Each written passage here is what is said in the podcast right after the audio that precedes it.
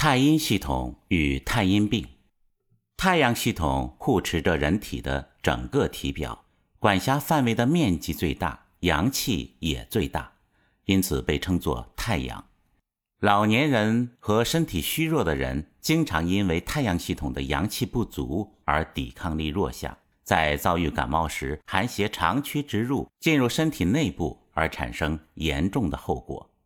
为太阳系统直接提供能量的是阳明系统，包括人体的胃、小肠和大肠，和它们对应的经络穴位。阳明系统的主要功能是吸收消化食物，需要足够的阳气来消化食物。阳明系统储存的阳气仅次于太阳系统，因此被称作阳明。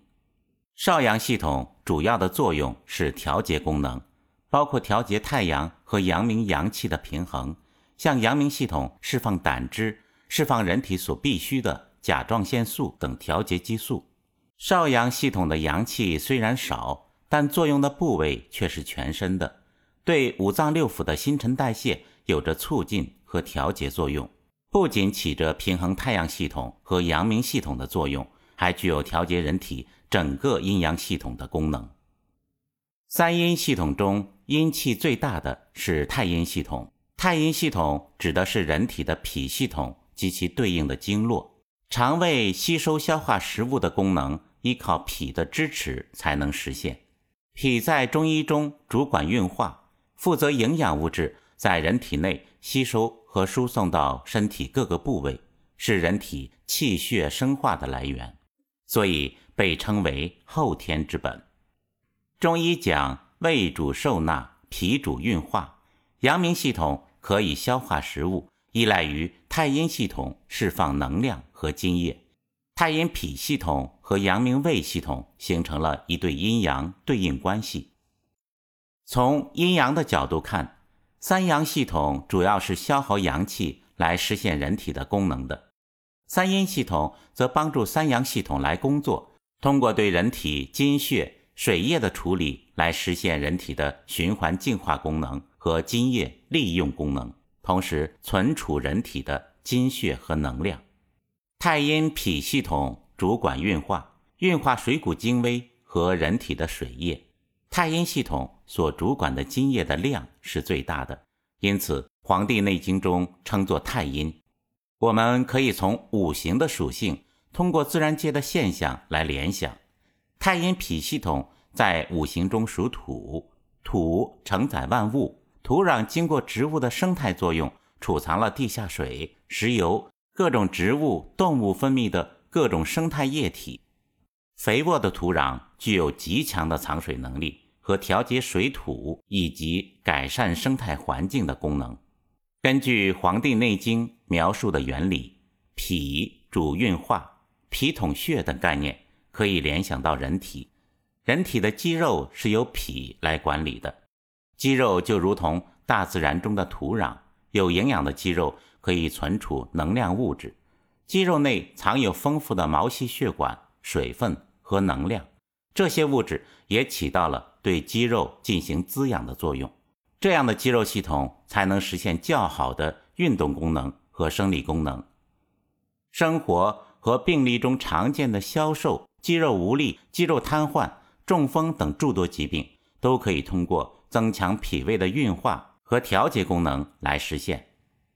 从自然界中去观察，土壤要肥沃起来需要三个主要的因素：阳光、水分和植物。对应人体而言，就涉及到脾系统、肾系统和肝系统的共同作用。通常在治疗典型的慢性脾胃疾病时，我们要综合其他系统的治理来协同考虑。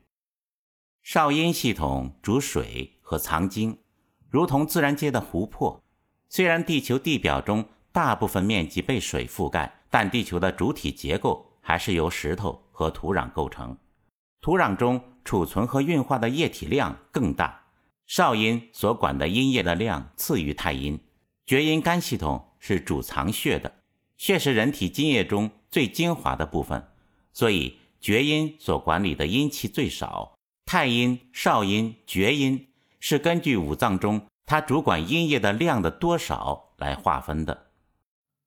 三阴系统的工作需要阳气的调动和鼓舞来实现。如果外邪攻击了三阴系统，导致三阴系统不能正常的工作和调度，或者说由阴到阳的转化机制被破坏，就会出现三阴系统的病变。如太阴系统的阳气被损伤后，人体脾的运化功能和调度津液的功能就会被削弱。一方面，进入肠胃的水液不能被有效的利用而出现腹泻；另一方面，因为津液不能被利用而出现干燥，人体各种分泌腺体匮乏所导致的各类疾病，例如中医的血虚津亏，西医所认为的各种有效激素的分泌不足等等疾病。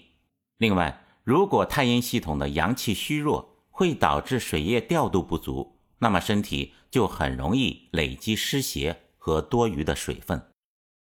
太阴脾系统的经络从大脚趾头的外侧起，经过腹部，所以经常称脾主大腹。凡是腹部的疼痛、胀满的症候，如果不属于阳明胃病，一般发病原因为太阴脾系统的问题。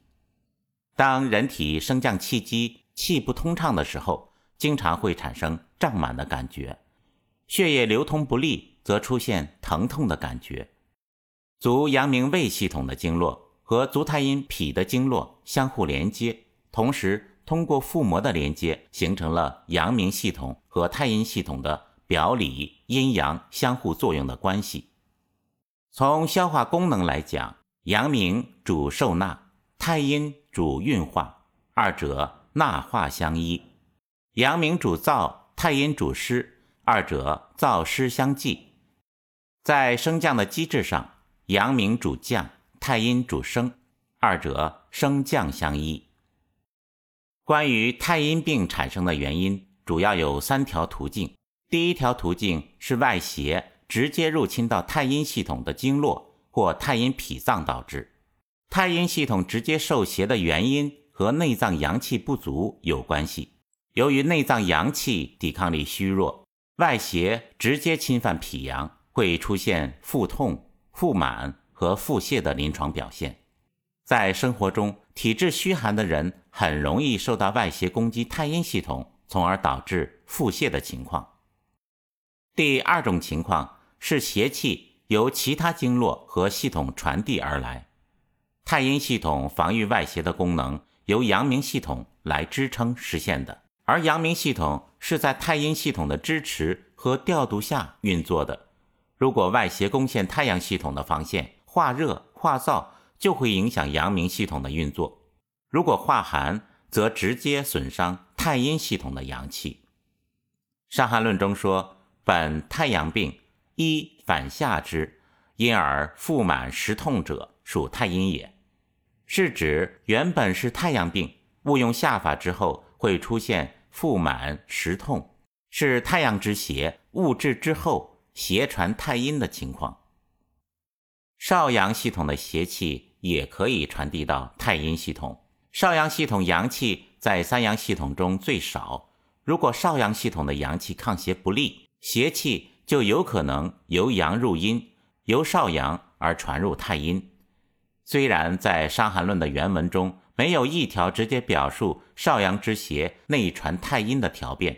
但是治疗少阳病的主方小柴胡汤里有人参、甘草、大枣三味健脾的药，提示了少阳病容易传递到太阴系统的可能。所以在治疗少阳病的时候，要先补太阴脾气，防止少阳之邪内传。第三种情况是阳明泻下过度导致。如果阳明系统里热形成实症，本应当用泻下的方法，如果泻下过度，会导致脾阳脾气被伤，阳明的湿热邪气排出了体外，随后表现为下利不止、腹胀满的太阴脾虚的症候。这种现象在生活和临床上是经常可以看到的。